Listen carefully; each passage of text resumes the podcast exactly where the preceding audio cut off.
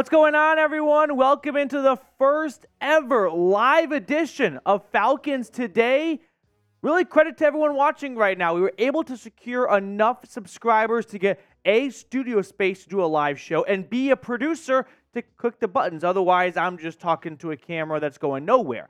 But we're going to run through the latest Falcons news and rumors surrounding the quarterback position now that they have the head coach done. And then I figured we would run through my first Falcons mock draft for 2024, see who Terry Fontenot and Raheem Morris could select with that eighth overall draft pick yet again. But first, we're going to let the audience build up a little bit. Let everyone click on the notification, find their seats, get nice and comfy. Shout out your city for me in the chat. It's our first ever live show, so it's honestly a great way for me to get to know the audience a little bit better. And let me know where you are tuning in from by shouting out your city.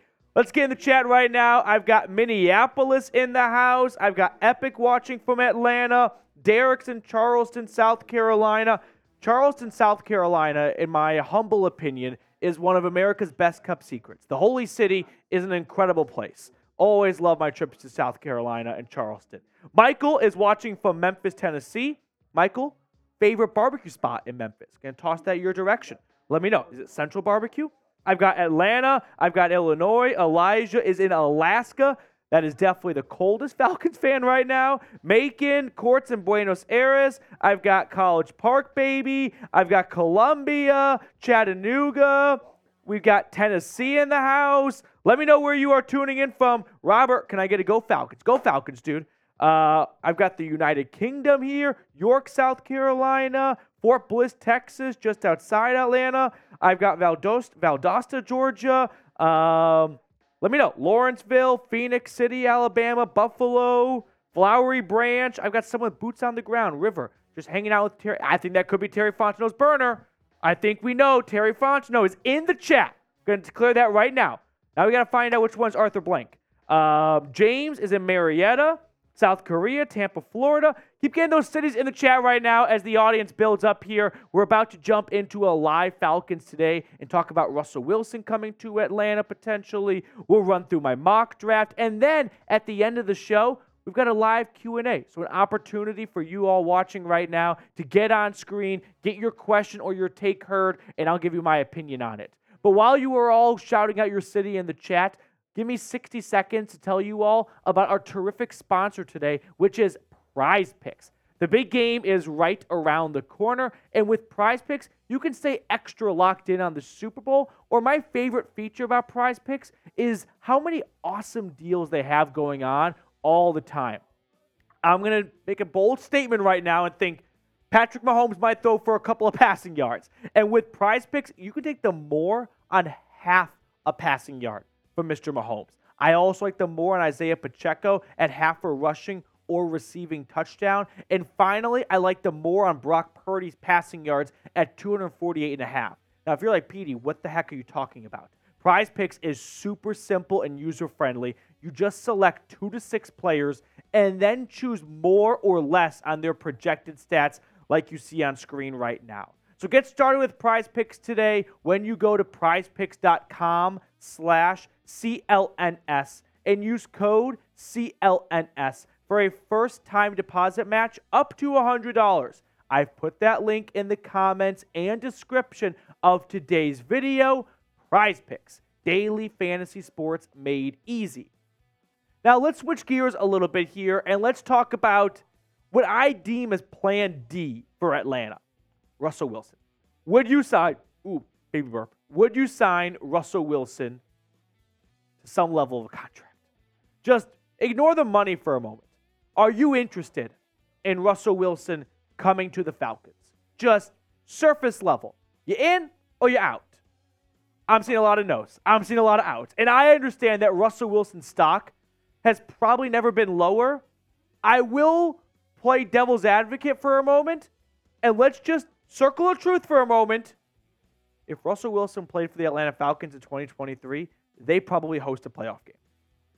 They don't lose to the Carolina Panthers and they take care of business at home against either the Bucks or the Vikings.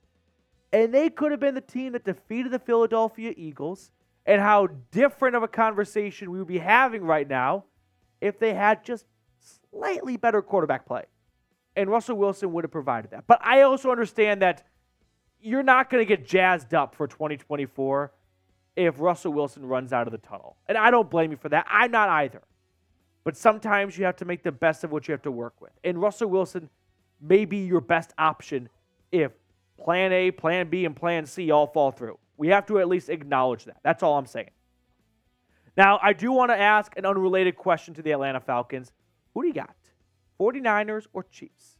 Can Shanahan finally win a Super Bowl? Can he finally kind of get over that hump? Will he call a pass play on third and three at the opposing 30 yard line and Brock Purdy takes an 11 yard sack and they can't kick a field goal? I think that might happen. You know, I'm going to call right now. It'll be tied in the fourth quarter at the Chiefs 32, third and four, and Brock Purdy takes a 10 yard sack and they punt. Kansas City gets picked off, and then the 49ers redeem themselves. How about that? Um, I'll, Holmes never turns it over in the big moment.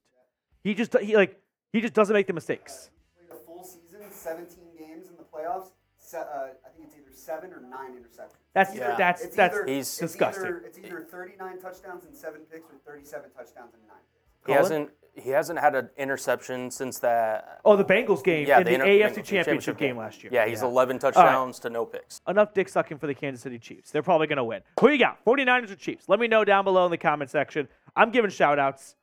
Uh, Ty Man, what's going on, Ty Man? Good to hear you, buddy. Um, I do not have the script. I, I had it and I forgot it at home. So, no script for me. No script for me today. Time says the 49ers. I think the 49ers. I do think I've actually bet against the Chiefs every single playoff game. I thought the Dolphins would surprise them because everyone's like, it's so cold. Like, it's cold for everyone. It's not like the Miami guys are extra cold, but no. And then I thought I thought Josh Allen and the Bills would get it done. I thought they would exercise their demons. No. And then I thought the Ravens at home would get it done. No. So what do I know?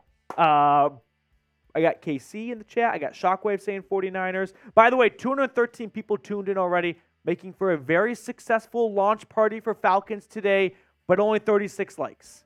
If we want to make this a tradition, a routine, I need more viewers. And hey, I can't control that. But what I can control is asking you guys to like the video, and that way YouTube tells Falcons fans to come on in the chat. And just like that, we got our first super chat of the day rolling in. Heyo! Let's go! First super chat of the day. Let's throw it on screen, and then we'll get into the meat and potatoes of today's show. We also have a brand new member of the Chat Sports team producing today. So everyone get up for Mr. Cullen Brown, pushing the buttons today, doing a marvelous job. Soldier first class. Honestly, sign Russ to a vet minimum. Broncos eat his contract. We save a lot of money in case Russ is a flop. I agree. Again, that's not my first choice. My first choice would be Jayden Daniels falls to Atlanta at pick eight. That is dream scenario. If you can't get that to happen because you catch wind that he's going to go number three to the Patriots, now we got to start focusing on plan B, which may be a trade for Justin Fields. And I know the room is split on that. But if Justin Fields gets traded to the Raiders, now we're looking at plan C, plan D. Plan C might be signed Baker Mayfield or Kirk Cousins. But what if they return to their previous teams? Now we're at plan D, which is the other free agent QBs or another guy from the draft. Russ, Russell Wilson for a minimum sounds pretty enticing to me. Not going to lie to you guys. Uh, Rusty Moore with a $5 super chat. Soldier, thank you very much for supporting the channel. Rusty, trade for Fields and Odunze at 8. No reason not to score 30 points per game. I think Rusty Moore is going to be a big fan of today's mock draft. Uh, Rusty might have gotten the script of what we're doing today. Not quite to a T, but Rusty, I'm drinking what you're drinking.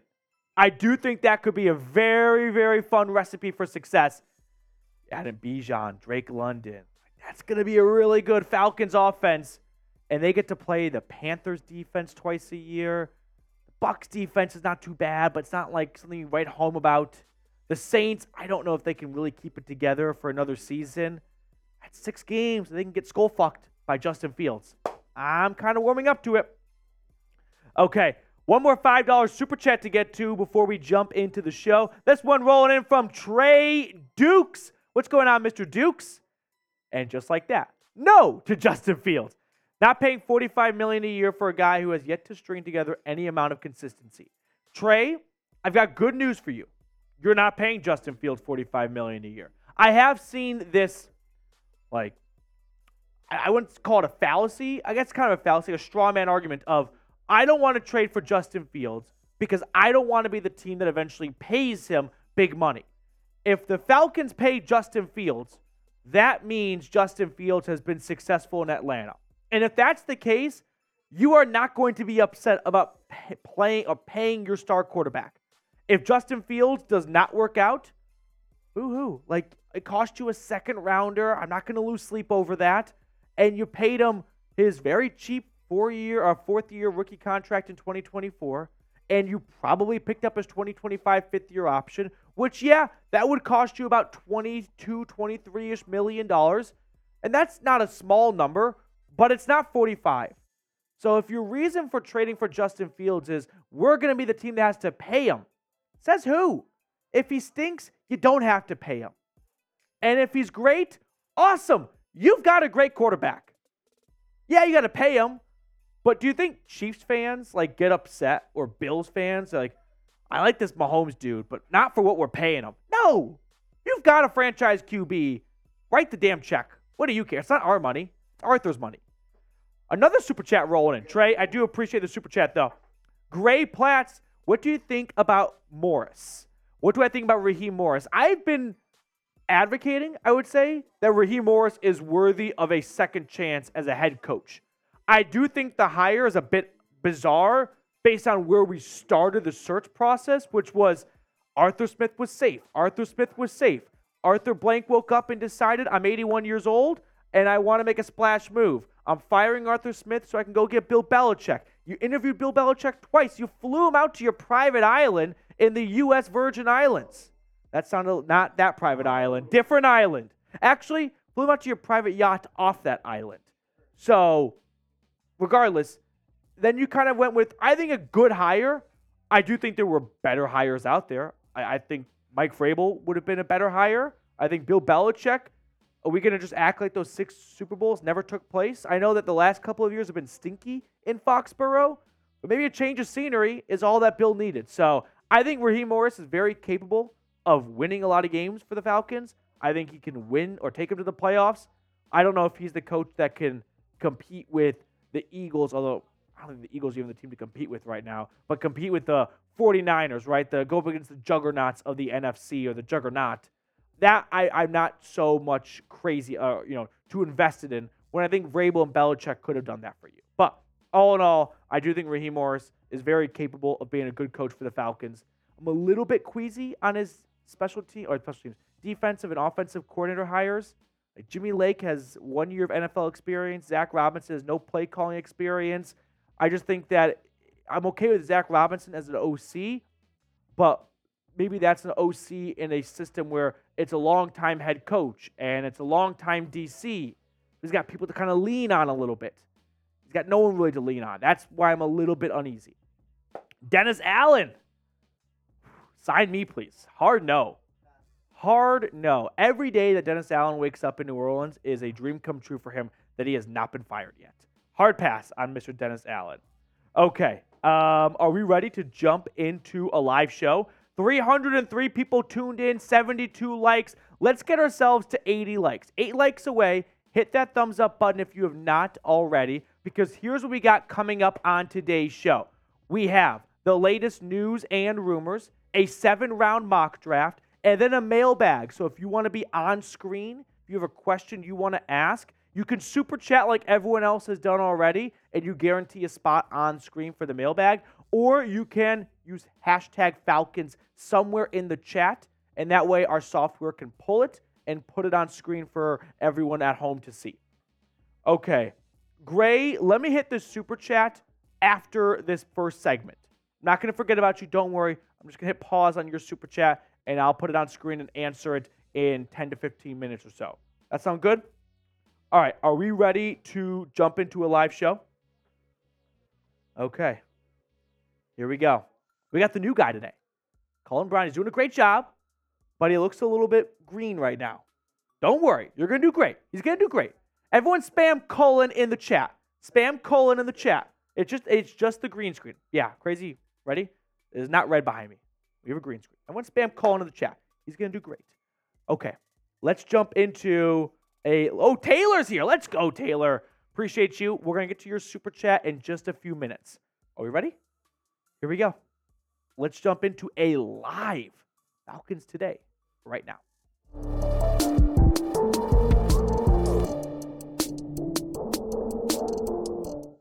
Welcome into Falcons Today by Chat Sports. Matthew Peterson here, recapping all the latest news and the rumors surrounding your Atlanta Falcons, starting with this guy, Russell Wilson. I know that the idea of signing Russell Wilson doesn't really get anyone excited. It doesn't get you super fired up or pumped up for the 2024 season. I understand that, and I wouldn't be either, to be fair. But we do need to have a conversation about the possibility of Russell Wilson quarterbacking this team. So let's start to unpack this. ESPN recently came out with an article where they had a bunch of their beat reporters play GM for their team. And the ESPN beat reporter for the Falcons, Michael Rothstein, he included Atlanta as a destination for Russell Wilson when he eventually gets cut by the Broncos because there's no way Denver brings him back after benching him the last two weeks of the season. That would just be way too toxic of an environment in the locker room. Denver's ready to move on.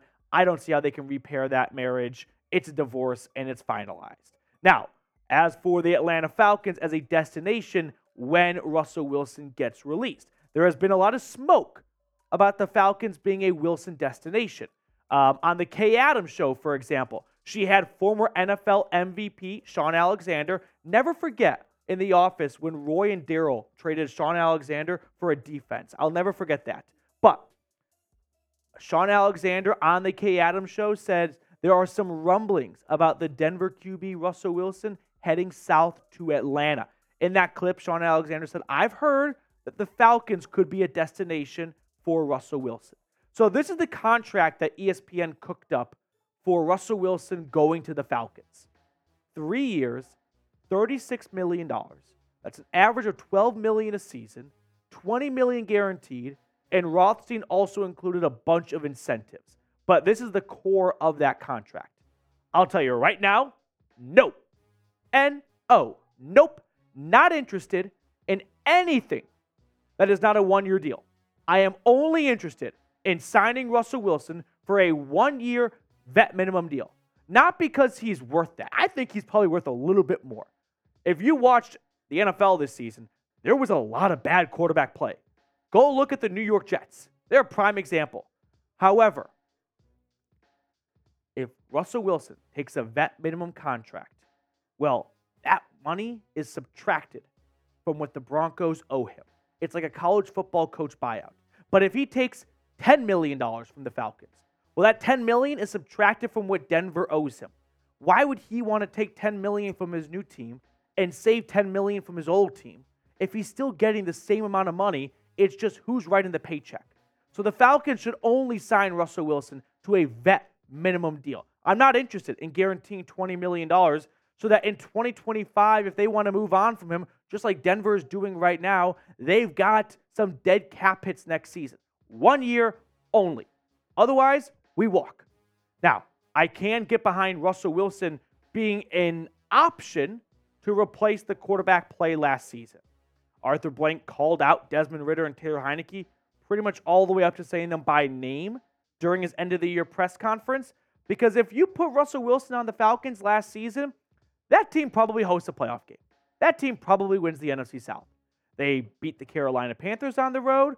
They take care of business against the Buccaneers or the Vikings at home. They don't lose to the Cardinals on the road. Like maybe not all four of those, but two.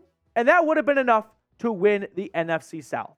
So while Russell Wilson might not scream like, let's get fired up for this upcoming season, oh no, same old Falcons, this is only a plan D type of, uh, type of scenario. So let me know would you sign Russell Wilson? Yes or no? I'm not interested in Russell Wilson being my number one target if I'm Atlanta. But I can also live and understand a world that may very well become our reality where Russell Wilson is your best option if plan A, plan B, and plan C all fall through, which we'll talk about in just a moment. But let's give Rothstein an, uh, an opportunity to kind of defend himself for giving this contract to Russell Wilson. Here's what he wrote in his ESPN article The Falcons learned this season what below average quarterback play can do to a franchise's playoff hopes. Owner Arthur Blank and CEO Rich McKay made it clear the plan is to win with this roster, and Wilson is the best option out there and has the most experience. The team around him would take pressure off Wilson with playmakers Bijan Robinson, Tyler Allgeier, Drake London, and Kyle Pitts all set for big roles in 2024. And the contract terms also allow for a fairly painless separation if it doesn't work out. I considered a Fields trade too, but here Atlanta retains its second round pick and gets a quarterback upgrade on a decent deal for coach Raheem Morris. It was that last bit that I'm going to have a hard disagree with for not trading for Justin Fields. Because if your argument for trading for Justin Fields is, I don't think he's a good quarterback, all right, like we can have a good, fairly civil debate about that, right? We can maybe convince you otherwise, keep you the same side, whatever. I can live with people going, I don't want to trade for Justin Fields because I don't think he's a very good quarterback. Okay, fine. If your argument is, I don't want to give up a second round draft pick for Fields, now I've got an issue. Because no, you do not let a second round draft pick stand in the way of a potential franchise quarterback. If you think Fields could be that next big guy, you don't let a second rounder stop you from trading him. Let's take a stroll down memory lane, shall we? Let's look at some of Atlanta's recent second round draft picks. Matthew Bergeron, this past season, I think he had a very good rookie year. Arnold Ebiketie took a big step forward in year two. Richie Grant came in and now is a starting safety. Marlon Davidson, who? Like, gone. Isaiah Oliver, gone. Deion Jones had some really good seasons, gone. Jalen Collins, not even in the league. I gone. Ra'Shede Hageman, gone. So if you are afraid of trading for Justin Fields because you don't want to have the opportunity to draft the next Marlon Davidson, shame on you. Shame on you. Now, to circle back to the Russell Wilson portion of the show, I'm only interested in Russell Wilson as plan D. And I'm not joking. I've got plan A, I've got plan B, I've got plan C, and Russell Wilson is plan D and we will run through those plans next up on the show. But first, a quick shout out to our sponsor today, which is Prize Picks. Thanks to Prize Picks, I had an absolute blast watching all the playoff games and making some money along the way. The way Prize Picks works is you pick two to six players, then choose more or less on their projected stats. So let me give you an example of what I am talking about. Take the Super Bowl. You might have heard it coming up, for example. Patrick Mahomes I like the more on his half passing yard. I also like, I know, crazy. I also like the more on Isaiah Pacheco at half a rushing or receiving touchdown. I feel like everyone thinks the Super Bowl is a game where the quarterbacks throw it 60 times. You're going to see the teams run the ball as well. And Isaiah Pacheco is a good nose for the end zone. I also like the more on Brock Purdy, 240 and a half passing yards. Feels like there's some disrespect to a pretty good quarterback, in my opinion. So if you like my selections, feel free to ride with me at least like the Patrick Mahomes one. But if you think I'm a big dum dum, that's fine. I don't bat a thousand. Go fade me. But just do it at prizepicks.com slash CLNS and use code CLNS for a first time deposit match up to $100. I've put that link in the comments and description of today's video. Prize Picks, daily fantasy sports made easy. Now, let's run through why we may end up having a situation where Atlanta signs Russell Wilson. This is my doomsday for Atlanta. They miss out on drafting one of the top three QBs. Drake, uh, Caleb Williams goes number one to the Bears. Drake Maye goes number two to the Commanders, and Jayden Daniels goes number three to the Patriots. We may catch wind weeks in advance of the draft that that is each of those teams' intention. I'm sure they're going to try and throw some smoke screens out there, whatnot, but that is step one in a doomsday for Atlanta. Step two, Justin Fields is traded elsewhere. He goes to Pittsburgh, he goes to Las Vegas. Doesn't matter. He gets traded, but it's not to Atlanta. So now the Falcons don't have any of their top three preferred quarterback targets in the draft available. Justin Fields is in a different city, and Kirk Cousins and Baker Mayfield re sign with their current teams. If all those things happen, well, now we need to have a conversation about what the next best options are. Let's start with the draft. In my opinion, these five quarterbacks are all day two to day three QB targets. Possibility that JJ, Penix, or Bo Nix sneak into the end of round one, but I think those three guys are destined for rounds two and rounds three. Michael Pratt, longtime starter out of Tulane, he's more of a late day three, early day four uh, candidate. And then Joe Milton, an absolute cannon of an arm. I think he's going to be one of the earlier day three quarterbacks to go. Now, of the first three QBs, if I had to pick two of them to take some serious interest in, I would go with JJ McCarthy and Michael Penix.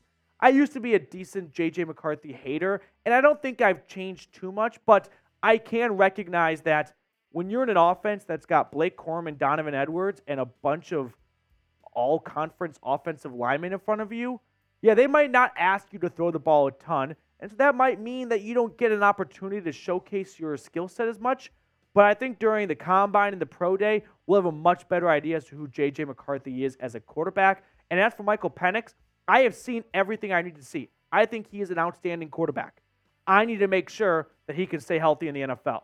Two ACL injuries, two shoulder injuries in college, that scares the bejesus out of me. But if the medicals come back clean, I mean, Taysom Hill suffered a whole bunch of injuries early in his collegiate career, ended up working out okay for him. There are lots of great players. Nick Chubb suffered a horrible knee injury at Georgia. He ended up having a pretty good NFL career and still going right now. So it's not the end of the world, but it is definitely something to do your homework on. Now, let's talk about free agent QBs. Let's say Atlanta does their homework on those on those quarterbacks, and they don't think any of them are starting caliber guys. Well, I believe Russell Wilson will be released by the Broncos. So when that happens, he joins Gardner Minshew, Jacoby Brissett, Sam Darnold, and Jameis Winston among some notable free agent quarterbacks. Of those five guys, I think Russell Wilson is probably your best option. I feel like Gardner Minshew is lightning in a bottle where he caught it in Indianapolis, but I think he might be the next Nick Foles, where it only works in Indianapolis. Like Nick Foles was only good in Philadelphia. Okay, I don't know why, just a weird gut feeling. Jameis is fun, but I don't think he's serious. At least, also, I don't think Atlanta will be interested in bringing Jameis over after Week 18. Sam Darnold, I think, could get an opportunity to regain a starting job, kind of like Mitch Trubisky did when he went to Pittsburgh initially. Didn't really work out for him in Pittsburgh, though. So Russell Wilson, this past season, the last two years in Denver, we've all gotten our jokes off about Russ. But the reality is, I think we could all agree that if Russell Wilson was on the Falcons the last two seasons, Atlanta simply would have won more games. Just point blank, in my opinion. So if plan A is get Jayden Daniels at number eight, and he goes number three, and plan B is trade for Justin Fields, and he goes to Las Vegas, and plan C is to sign Kirk Cousins, and he re signs in Minnesota. Plan D I think, is Russell Wilson. So let me know who will start at quarterback week one for Atlanta. Don't be afraid. Shoot your shot in the comment section. And then if you end up being right, we can uh, toast to you in September of 2024. So let me know who you believe will start week one for Atlanta. That's going to do it for us on this edition of Falcons today. Thank you so much for tuning in. I really appreciate those of you that take time out of your day to come hang out with us. If you have not subscribed yet, consider going ahead and doing so. Help us reach our next milestone 19,000 subscribers, which we are closing in on. Who's going to start week one? Ooh, Robert going with Trey Lance. That's that's spicy. Had not really thought much about it. I didn't like Trey Lance coming out of college. I do think that, yes, we can all drool over arm talent and speed, but I got to see game tape. I got to see it materialize on the field. Otherwise, you get another Zach Wilson. Great arm, but doesn't matter if you can't read a defense or make good decisions. Okay. Jayden Daniels from Red Stallions Forever. That's an elite name. Um, Jayden Daniels from Court. Justin Fields from Gray Plays. Big Lenny Fields from Archangel. Archangel, one of the MVPs of the channel with his Noti Gang experience. I like Michael Penix. I do. I just got to be told the knee's okay. All the doctors looked at it, and it's okay. Once I'm told that, I will be beating the drum of Michael Penix round two, depending on what other decisions are made at quarterback. Okay. Let's see. I believe it'll be Penix. Cam going with Drake Maye. That'd be pretty dope. Here's the issue with getting a Caleb Williams or Drake Maye, like one of those two guys that we know is going to go one and two. It's not even so much about putting together a good trade package to move up. Atlanta's got plenty of assets. They've got all their picks. They can make that happen. Are the Bears or the Commanders going to be interested in trading down? Like last year, Chicago was interested in trading down from day one. They had Justin Fields. I don't know if that's the same story this year. Same goes for Washington. Do they want to stick with Sam Howell? Or do they want to get his old backup, Drake Maye? Pretty crazy. That's got to be weird for Sam Howell. Because they're going to keep Sam Howell in Washington too. Imagine being Sam Howell and they draft your old college backup to replace you. That's got to be uncomfortable. Uh, we do have some super chats to catch up on before we get into our next segment. Gray plays. What's going on, dude? What do you think the Falcons doing with Ridder? I think they're going to keep Desmond Ridder to be their backup. Like if Zach Wilson could stay in New York to back up Aaron Rodgers, Atlanta has learned, or hopefully learned from the rest of the league this year, that it is really important to have a good backup quarterback. And I think Desmond Ridder does have a career in this league as a backup quarterback. So I think Ridder is going to stay in Atlanta as a backup because you got to have a good backup uh, plan in case your starter goes down. And I think Ridder is a backup that can uh, hold you over for a couple of weeks if needed.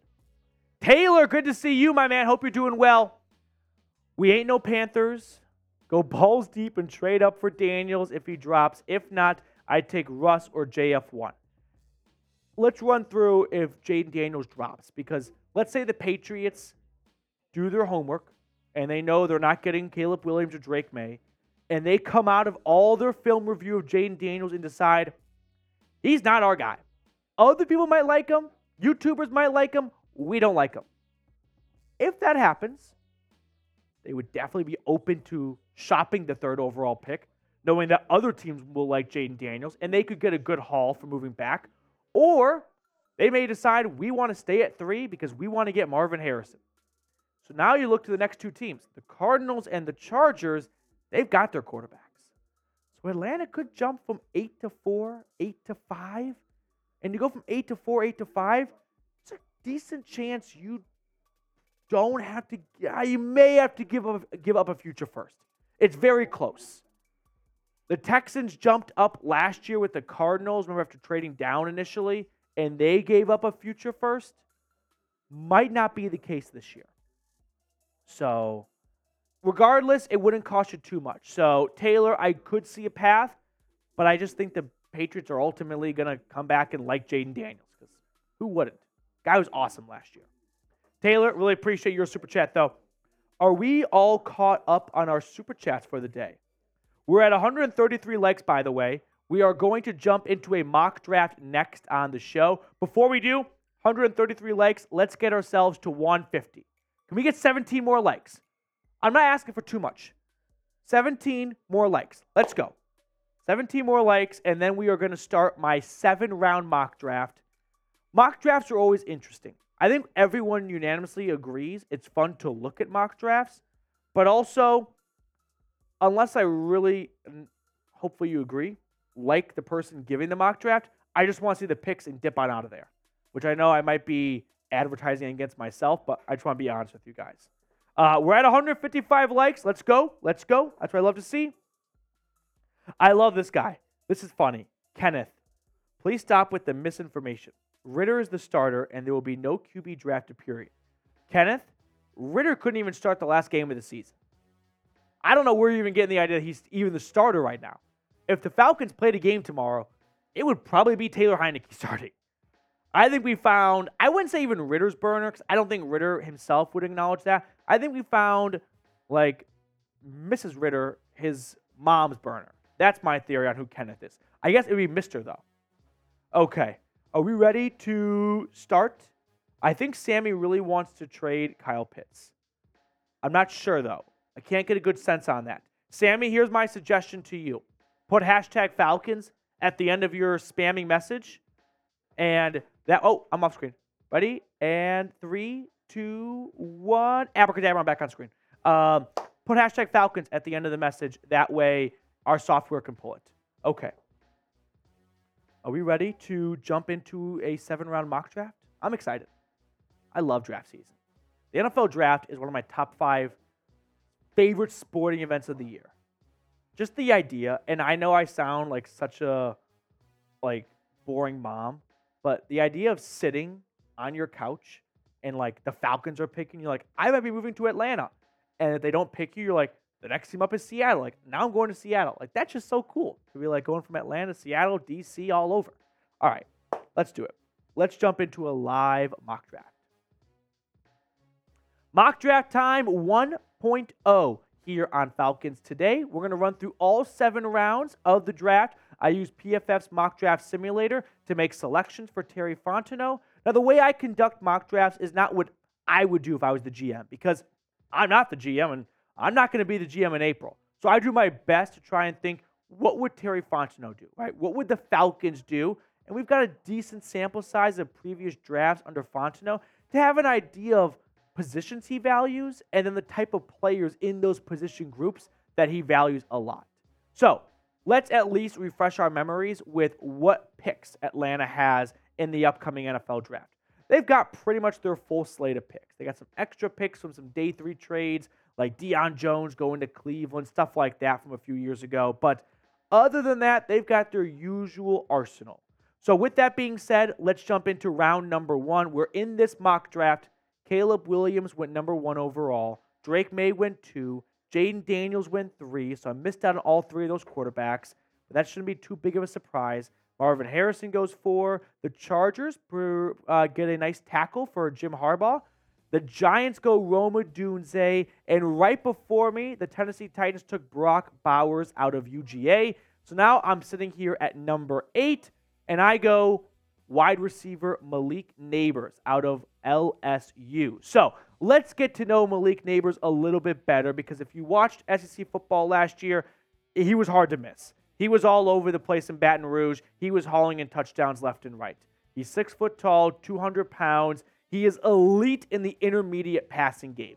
I, I wouldn't say he reminds me of Tyreek Hill because no one reminds me of Tyreek Hill, but I think there's a, like a, this uh, overall false sense of Tyreek Hill is just a go route runner and he's just a deep ball guy. But Tyreek Hill does a lot of his damage yards after the catch. And that's what Malik Nabers does really well as well. Now, my con for him is he doesn't have that great separation downfield. Malik Nabers can make big plays, don't get me wrong. But he's not a X receiver, vertical go route guy, at least not yet. Players can grow, they can develop into bigger roles. But at LSU, we saw him in the slot a lot, which that's okay for Atlanta because Drake London is an ex receiver. He works the sidelines extremely well. Malik Nabers, though, for the Tigers last season, 1,500 plus yards, 14 touchdowns. He averaged over seven yards a reception. It's kind of funny that LSU will have two players go top 10 potentially and still lost as many games as they did. But this is a very good pick for Atlanta, not just because I think Malik Nabers is going to make a great wide receiver, but it's also a position of need for the Falcons. They don't have any returning wide receivers on their roster other than Drake London, Mack Hollins, free agent, Van Jefferson, free agent, Scotty Miller, free agent, KhaDarel Hodge, free agent. All those other names were practice squad players. So they have got to rebuild their entire wide receiver room. And obviously, it's tough to do mock drafts before free agency because if the Falcons don't have a quarterback yet, that could alter this pick. But for now, pre free agency, let's just err on the side of caution and let's go with Nabers at pick number eight. So that's my current mock draft pick for number eight. I do want to get everyone watching, though, involved in the comment section. So let me know what pick you would make at number eight overall. Would you go with Malik Nabers? I like Brock Bowers. I like Rome Odunze. Don't get me wrong, but they went before me. So we do have to acknowledge the possibility of your favorite player might not be available at the eighth overall selection. Moving on to round two, edge rusher time. I go Chris Braswell out of Alabama. So another need for Atlanta gets satisfied here with their round two selection. Chris Braswell with the 43rd overall pick would come to Atlanta. Six foot three, 255 pounds. He is the freakiest of freaks. I know that some people look for production, some people look for traits in a belief that they could develop more in the NFL if you're a traits guy, he's your man. Uh, he squatted over 700 pounds, and then he jumped 38 and a half inches in the air. And that was before his senior year of college or his last year at Alabama. Don't you think he might even grow even more? Like, if you're looking for a guy who's an absolute horse of a human being, meaning he runs fast and he jumps high or just does everything well, that's him. The con, though, is the lack of production only 11 career sacks at Alabama. Now, he sat behind some really good players.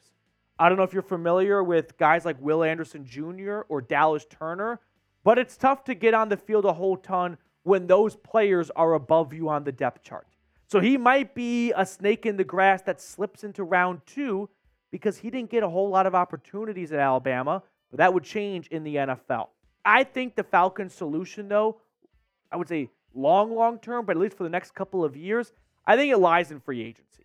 Overall, Atlanta just does not have a ton of success historically at developing edge rushers for one reason or another. And there are some really good edge rushers in free agency this year. So if they can get their paws on a Josh Allen or a Brian Burns or Danielle Hunter, I'm not opposed to signing that guy, signing one of those guys, and still drafting Braswell. But I don't think drafting Braswell is your solution to what's an ongoing problem in Atlanta, which is nothing going for the pass rushing spot beyond a season or two for a guy here or there. Now, before we get on to the rest of my mock draft, selfishly, I do ask you subscribe to the channel if you are not already. We're so close to 19,000 subscribers. This channel has caught fire over the last month and a half, two months almost at this point, and I want to keep that momentum going. So if you have not joined the channel yet, please go ahead and do so.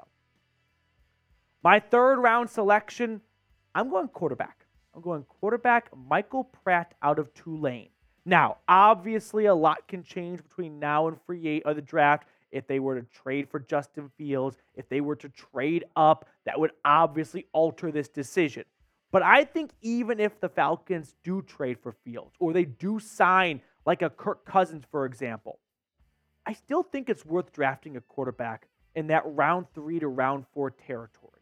Why? Because quarterback is the most valuable position in all of sports. If it doesn't work out, con, you didn't use a third round pick very well. Pro, you have your next franchise QB. I think the risk is worth, or the reward is worth the risk. And Michael Pratt, some background on him. He's six foot three, 220 pounds. He was a four year starter at Tulane, so he's got loads of experience. And I like that in him, right? I, I'm not trying to find the next Brock Purdy. That's not easy to do. But I think something that we're seeing pay off for Brock Purdy right now for the 49ers is he played a lot of football at Ames. And Michael Pratt would come in playing a lot of football in New Orleans, and he knows how to read a pocket, how to read a defense. Things that young quarterbacks struggle to do if they're only the starter for a year, maybe two in college. Whereas Pratt would have a lot of experience. So, worst case scenario, if you draft Michael Pratt and it doesn't work out, you did not use a third round pick all that well. Boo hoo. Go look at previous third round picks for the Falcons and let me know how many of them developed into players that got second contracts. You could get another, you could get a star quarterback, maybe, a starting quarterback, maybe, or you could save that third rounder, maybe draft another Jalen Mayfield. I think it's worth the risk.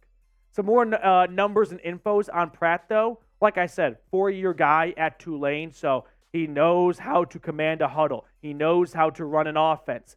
He knows how to play the position.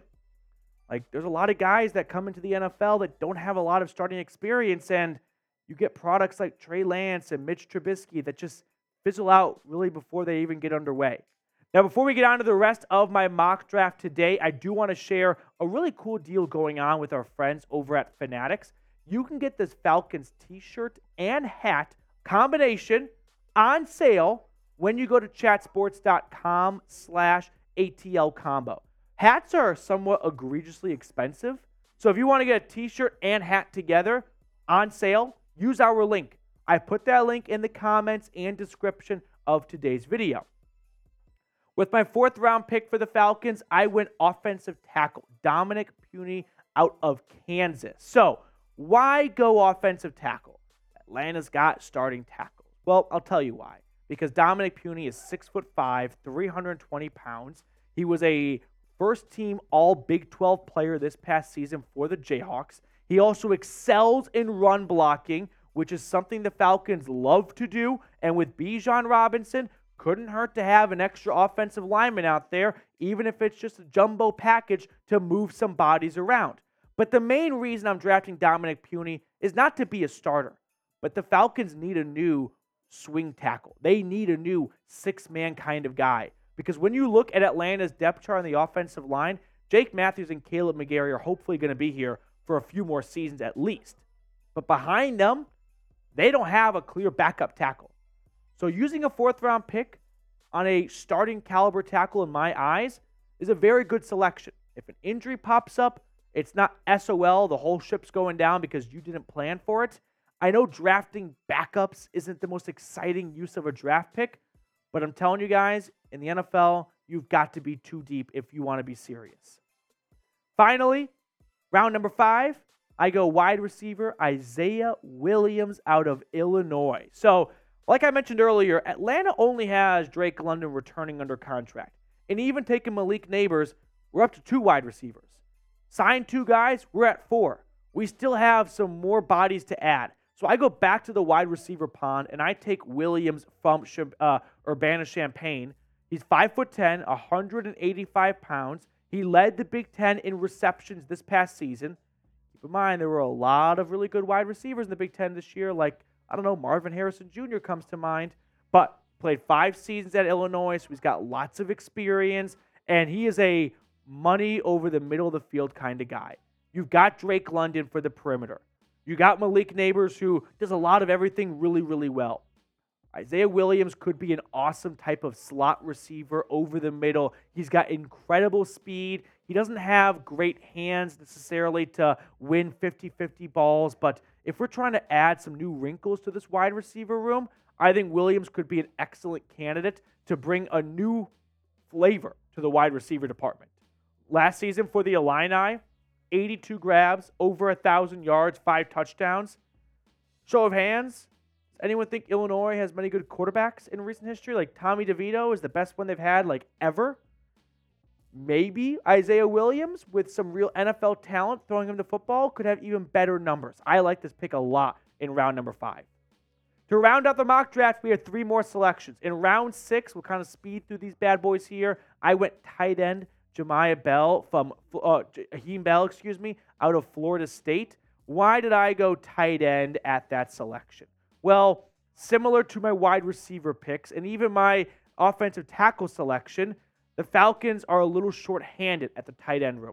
I could see them moving on from Jonnu Smith. There's a lot of cap savings to be had there.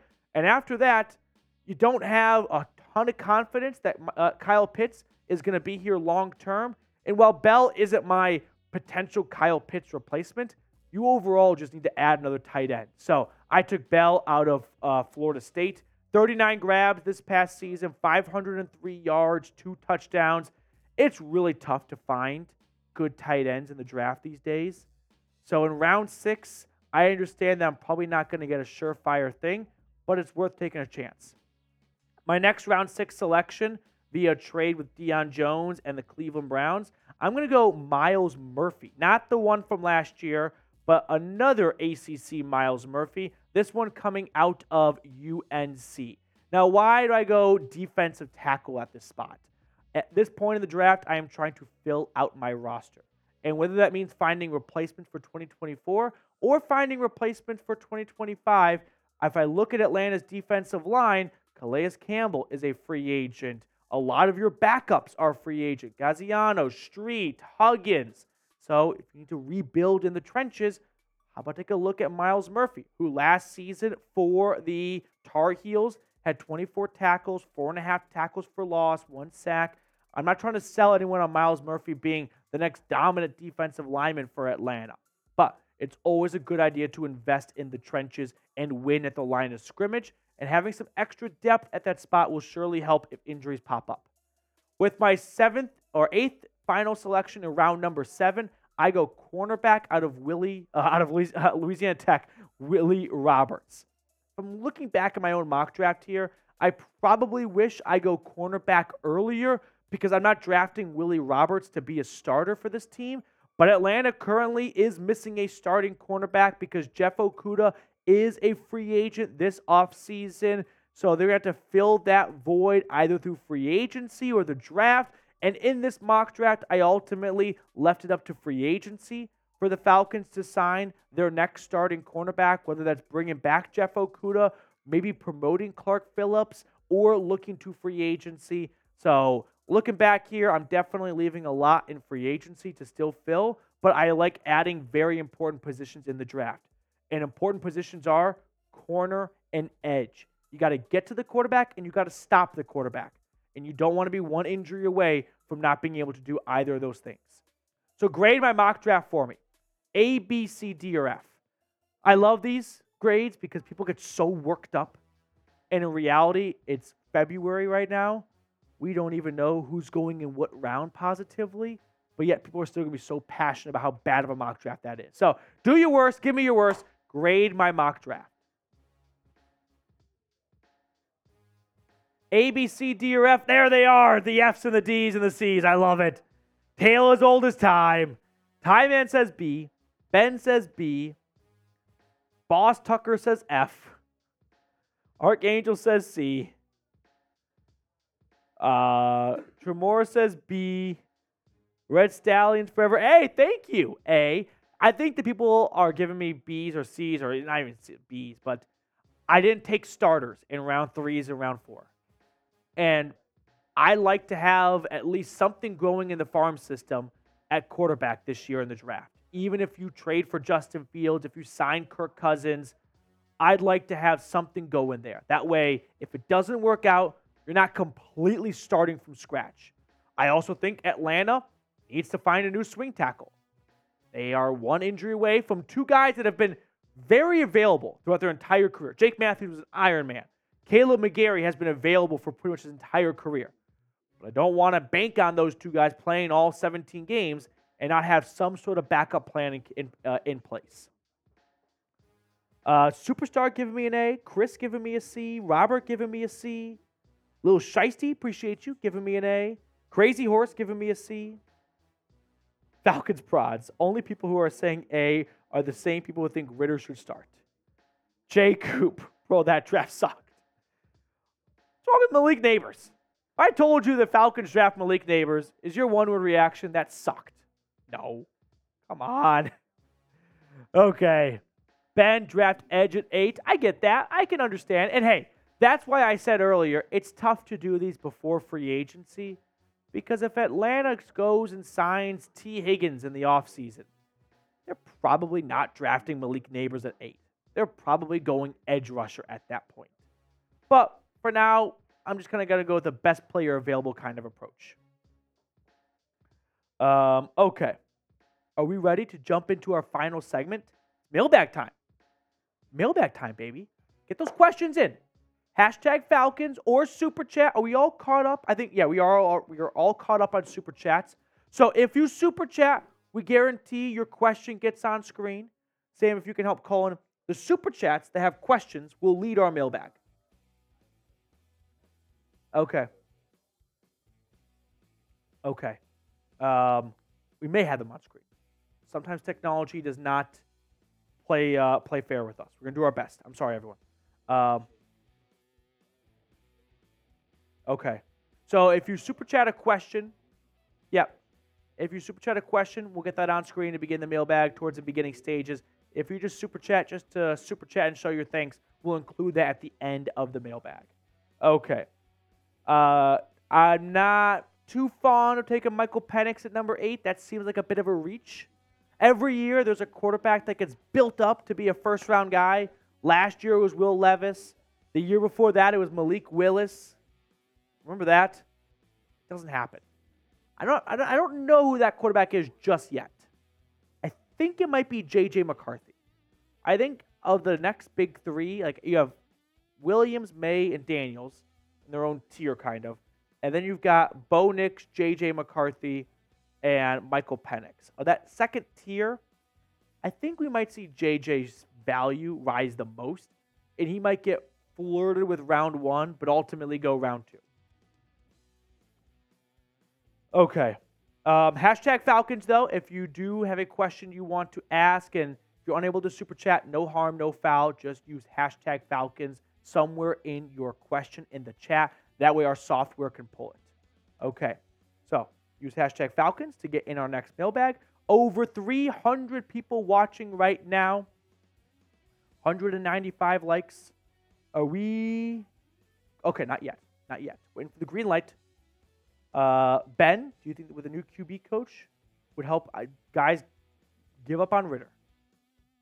Like, just stop. I remember last year, so many people got so mad at me for not being a bigger Ridder believer. Look where we are now. We're looking for a new starting quarterback. Um, okay.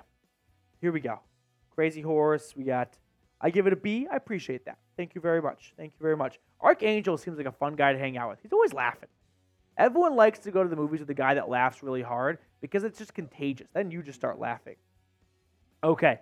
If you do have a question that comes to mind at the last moment, you're more than welcome to super chat. That way it's guaranteed to get on screen. Otherwise, producer Cullen, he kind of picks his favorite questions actually, and I don't know what he's feeling today, so you're at the mercy of the producer to pick questions. But we're to do great. We're to get through our first mailbag together. I love it. I love it. Um, here we go. Sammy Lewis, hear me out. Trade Pitts. I think at la- here's what's going to be interesting. Does Kyle Pitts get classified as a wide receiver or a tight end? If you didn't know he played tight end in college and you just watched him play in the NFL, you'd probably assume he's a wide receiver based on where he lines up the most. But there's a big fifth year option price tag difference between being a wide receiver and being a tight end, like a $10 million difference. And that will very much sway the Falcons' decision on picking up his fifth year option. Are we ready to jump into this? Okay, so if we got some super chats with questions in them, we'll include those early in the mailbag if we got super chats that are just for the sake of super chatting, we'll kind of end the mailbag with those. Does that make sense to everyone? We all on the same page? All right, boys and girls, let's do it. Let's jump into a Falcons mailbag. Mailbag time here on Falcons Today. Matthew Peterson answering questions during our live show, which aired Thursday at 5 p.m. Eastern. So tune in next Thursday if you have a question you want to ask. But I'm going to react and answer the questions you guys have for me today. So without further ado, let's jump into our first question coming in from Soldier First Class via Super Chat. Honestly, sign Russ to a vet minimum. Broncos eat his contract. We save a lot of money in case Russ is a flop. If Atlanta does end up signing Russell Wilson, I think a lot of other things fell through. They were higher up on their plan A, plan B, plan C list. And I hope it is only for a vet minimum because whatever Russell Wilson makes from his next team, if slash when he is released by Denver, that new salary is subtracted from what the Broncos owe him. So it would probably be in Russell Wilson's best interest to take a vet minimum deal so his next team has more money to spend on other players in the free agency and doesn't help out the Broncos by saving them a couple million dollars because he took a big contract or big ish from his next team. Rusty Moore, Trade for Fields and draft Rome Odunze at number eight. No reason not to score 30 points per game. I don't think we're going to get everyone on the same page as to whether or not it is a good idea to pursue Justin Fields. I like the idea of trading for Justin Fields if I'm Atlanta. I think Justin Fields is a really good quarterback. I think he has great accuracy down the field, excellent velocity on his passes, and I haven't even gotten to his running ability. His biggest knocks are the turnovers and holding on to the ball too long. I think with better coaching, holding on to the ball too long can go down. And turnovers, a lot of that's a product of holding on to the ball for too long. So if you just reduce one issue, a lot of the other problems are going to go down as well for JF1. Trey Dukes and right on cue. No to Justin Fields, not paying 45 million a year for a guy who has yet to string together any amount of consistency. If you don't like Justin Fields because you haven't seen enough consistency from him, I'm not going to argue with you on that front. That has been a problem. But if you don't want to get Justin Fields because you don't want to be the team that pays him, I disagree with that. You don't have to pay him 45 million. No one's holding a gun to your head. He's got one more year left on his rookie contract, and then there's the fifth year option, which is a little over 20 million. And if Atlanta does trade for Fields, they likely will pick that up. And if it doesn't work out, worst case scenario, 2025, you've got a quarterback with 20 ish million dollars guaranteed that you might have to move on from. And if you do have a great career or a great uh, immediate success with Fields and you do decide to extend him, awesome. You've got a great quarterback. Who cares how much it costs? You think Chiefs fans or Bills fans complain about how much Josh Allen or Patrick Mahomes are making? No. They are happy to have a franchise QB. Every team is searching for one, and it's not easy to find. So the least problem Falcons fans should be worrying about is we might get Fields and have him play so well that we pay him 45 million. Is that really the biggest problem you have going on? Not a problem in my eyes. Let's go, Falcons. What do you think about trading AJ Terrell to move up in the draft?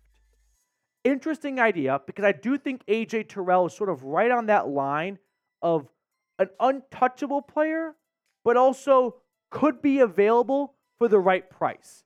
And if AJ Terrell is standing in the way of Atlanta pulling off a trade to go from eight to one, from eight to two, to get the franchise of their future, or get the quarterback of their future, I probably pull the trigger on the trade, to be honest with you guys. I like AJ Terrell. You can look at his stats over the last four years. I think he's a really good corner. I think he's going to get a nice contract extension.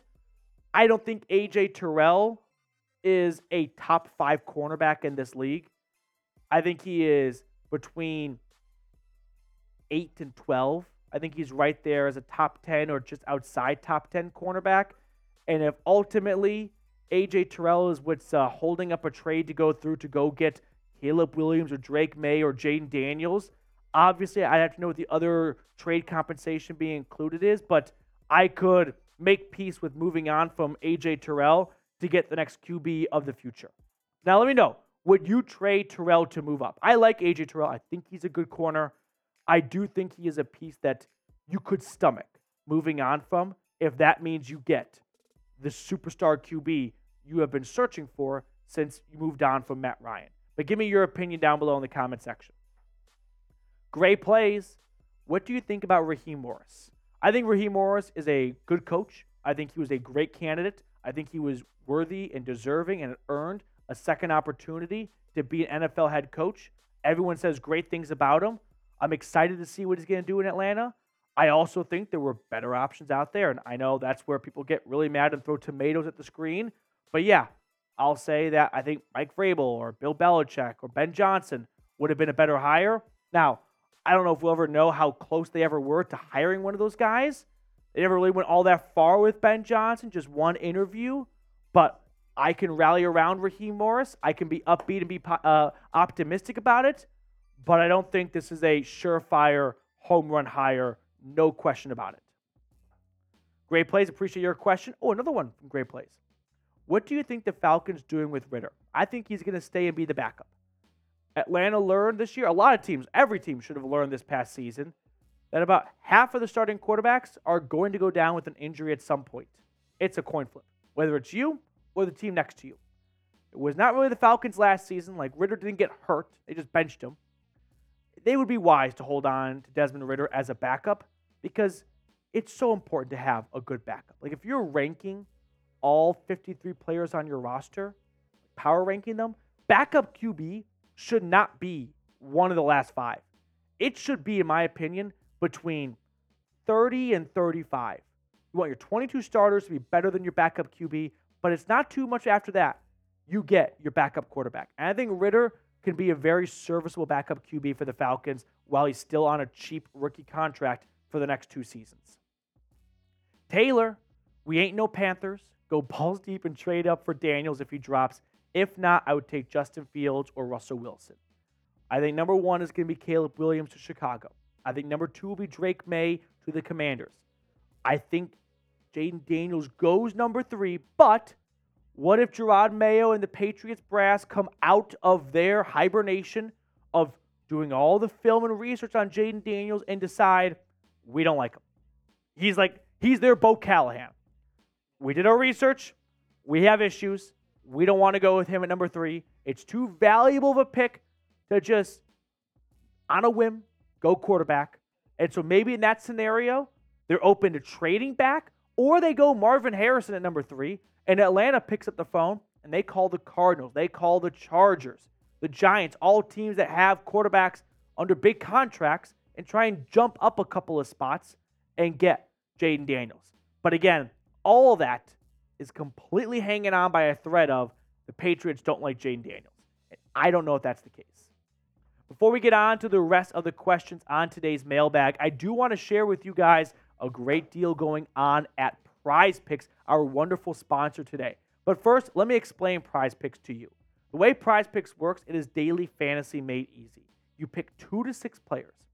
Easy. Choose more or less on their projected stats. Easier. And then, well, you, you land at this spot here, where you're taking the more on Patrick Mahomes' passing yards at 0.5, or the more on Isaiah Pacheco at 0.5 rushing and receiving touchdowns combined. I like the more on both of these bad boys here, especially the Mahomes one. I've got a pretty good feeling about him throwing for a couple of yards. And then I like the more on Brock Purdy at 248 and a half passing yards. So if all three of these bad boys sit here, I'm rolling in some dough. So if you like my selections, come ride with me. Prizepicks.com slash CLNS and use code CLNS for a first time deposit match up to $100. I put that link in the comments and description of today's video. Prize Picks, daily fantasy sports made easy. Jay, next one up on the show. I trust Zach Robinson, so whoever he puts at QB, I will be happy with. Look at this man's track record at QBs. Let's all chill and trust the OC. Track record. He's only coached one team, the Rams what track record are we talking about? I, am not saying that Zach Robinson can't be a good offensive coordinator, but I, I don't think this is the argument to make for he's going to get the best out of any quarterback. Like maybe he's the next Bobby Slowik, right? Who was somewhat of an under the radar hire by the Texans and did a phenomenal job with CJ Stroud. But I do have a little bit of a concern of Raheem Morris, first time being a head coach in well over a decade in terms of like building a staff like he did in Tampa Bay. Okay. You got a first time DC and Jimmy Lakes, the NFL level. You got a first time OC. There's a lot of firsts going on in Atlanta. I think I would have preferred some extra experience. That's all. Slim Reaper. We got to get a pass rusher. Yeah, Bud Dupree is a free agent, but Arnold Ebiketie is coming back, still on his rookie deal. Zach Harrison hopefully takes a big leap in his sophomore season. But I do agree that the Falcons do need to add some more pass rushers. And this is a good year to be in the hunt for pass rushers because you've got guys like Josh Allen from Jacksonville, uh, Brian Burns, Danielle Hunter, some really good edge rushers about to hit the market, all under the age of 30. Falcons prods, what's going on, dude? No hate, but I'd rather draft Penix at number eight than Malik Nabers, or at least trade back and take Penix because I honestly don't think we leave the first round without a QB. It's really tough to say before free agency what the Falcons do in round one because if they go with Justin Fields, they sign Kirk Cousins, like that obviously impacts their decision for round one. I don't think you should go Malik. Uh, Malik I don't think you should go uh, Michael Penix at number eight. If you really love Michael Penix, maybe trade back, right? But I think Michael Penix is more of a round two quarterback, and the Falcons have a pretty early round two pick. And we saw last year they traded up to get Matthew Bergeron. Last year, the Tennessee Titans traded up to get Will Levis. I like that plan more for Michael Penix if I'm Atlanta. Ben, what's going on? Draft edge rusher at eight, then sign an edge in free agency, then trade back in the first and draft McCarthy. Well, ben, it doesn't really add up because you're, you're drafting edge rusher at eight. So you can't trade back again if you took an edge like Dallas Turner at number eight. But I'm not opposed to like double dipping at edge rusher. If You want to go Dallas Turner and Josh Allen, like really unleash hell on Derek Carr and Baker Mayfield and um, Bryce Young. I'm not going to be opposed to that all that much, but I don't think you can do all those things right there. As for JJ McCarthy, I'm going to watch him very closely at the combine. How does he perform when he's asked to make deep throws down the field with accuracy? We didn't see a whole lot of that at Michigan. I'm excited to see that as the offseason and the pre draft process progresses. ATL fan 52. Any chance of a Justin Jefferson trade if the Vikings don't want to pay him? Very interesting. I have heard some very low level chatter that the Vikings may entertain a trade of Jefferson because they feel they're heading towards a rebuild. And it doesn't really line up to make Justin Jefferson the highest paid wide receiver in NFL history and then proceed to suck. So if they could get an absolute king's ransom for him, maybe they would at least pick up the phone and discuss it. I think it goes without saying Justin Jefferson's a phenomenal wide receiver. Like you can look at his stats. I don't need to convince you that Jefferson is the best wide receiver in the NFL, in my opinion. Like you could argue with him about Tyreek Hill or Ja'Marr Chase, but if I'm picking a wide receiver for the next four or five seasons, I'm going with Justin Jefferson. And it would cost you a lot. Like, we're talking at least two first rounders. So let me know. Would you trade two first rounders for, Jeff- for Justin Jefferson? I think that's where the conversation would have to start. You'd probably have to toss in more. Like, if they trade just a first for Jefferson, they're not making anything out of it. They're getting the first round pick they used on Jefferson back. They want more, and they deserve more. And I think it might cost more than just one extra first rounder, right? The Chiefs got a whole bunch for Tyreek Hill in terms of like second and third round picks, Davante Adams. Like, I think for the age of Justin Jefferson, it might be two first and a second. And that's steep, but it's a surefire thing. And that really was all it took. I would do it. Slim Reaper with a $5 super chat. In free agency, we should pursue Brian Burns after Charles Johnson signing years ago. I'm scared to sign former Panthers edge rushers. Oh, should we uh, pursue him? Um, I'm not the biggest Brian Burns truther out there. I always thought it was a little bit odd back like two years ago when the Rams were really interested in Brian Burns and Carolina turned down like two first, like two seconds. I'm like, guy's good. Is he some defensive player of the year candidate that I don't know about? Because I, I'm not the biggest Brian Burns like fan in terms of he's the next surefire thing. I think he's a really good pass rusher. I do, I do. I don't know if he's worth what people were giving up in trade offers for him or what some teams might be willing to pay for him. I don't want to be the team that I think gives Brian Burns the biggest contract in free agency history for a defensive end. I'd probably let someone else take that gamble. Red Stallions forever. What's the most you are willing to give up for Fields? For me, I think it's two seconds or a second and a third, depending on the Ridley trade. If Calvin Ridley resigns with the Jags, like Red Stallions mentions, Atlanta would have that uh, trade escalate from a third rounder to a second rounder. So in that scenario, the most I would be willing to give up would be two second rounders. So I, I could give up a 2024 and a 2025 second round pick or a 2024 and a 2025 third rounder. Like, I, I don't want to give up a first, but two seconds or a second and a third, some of that type of combination, I can get behind. Now, that's going to do it for us on today's mailbag. Thank you so much for tuning in. I always appreciate those of you that take time out of your day to come hang out with us here at Falcons today. We will sign off and we will see you all later. Would you guys trade Justin Jefferson or trade for Justin Jefferson for two firsts. I would do that. Come on. If Justin Jefferson entered the draft today, he would go third, maybe fourth. So, yeah, give me two firsts. I'll send two firsts. He's better than whatever wide receiver you're going to use at number eight this year, and he's better than whatever player you're going to get next year at pick, whatever pick the Falcons have. Hopefully, it's not a top 10 pick again. I would do that. I would do that. Okay.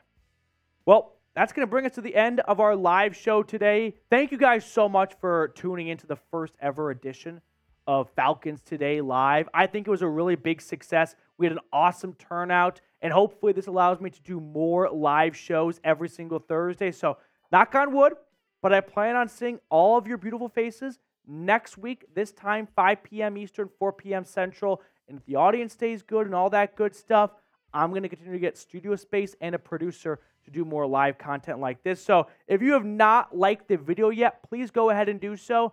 That way we can all go on our happy Wednesday, Wednesday, Thursday, what Thursday, Thursday ways with some good YouTube mojo in the world for Falcons today.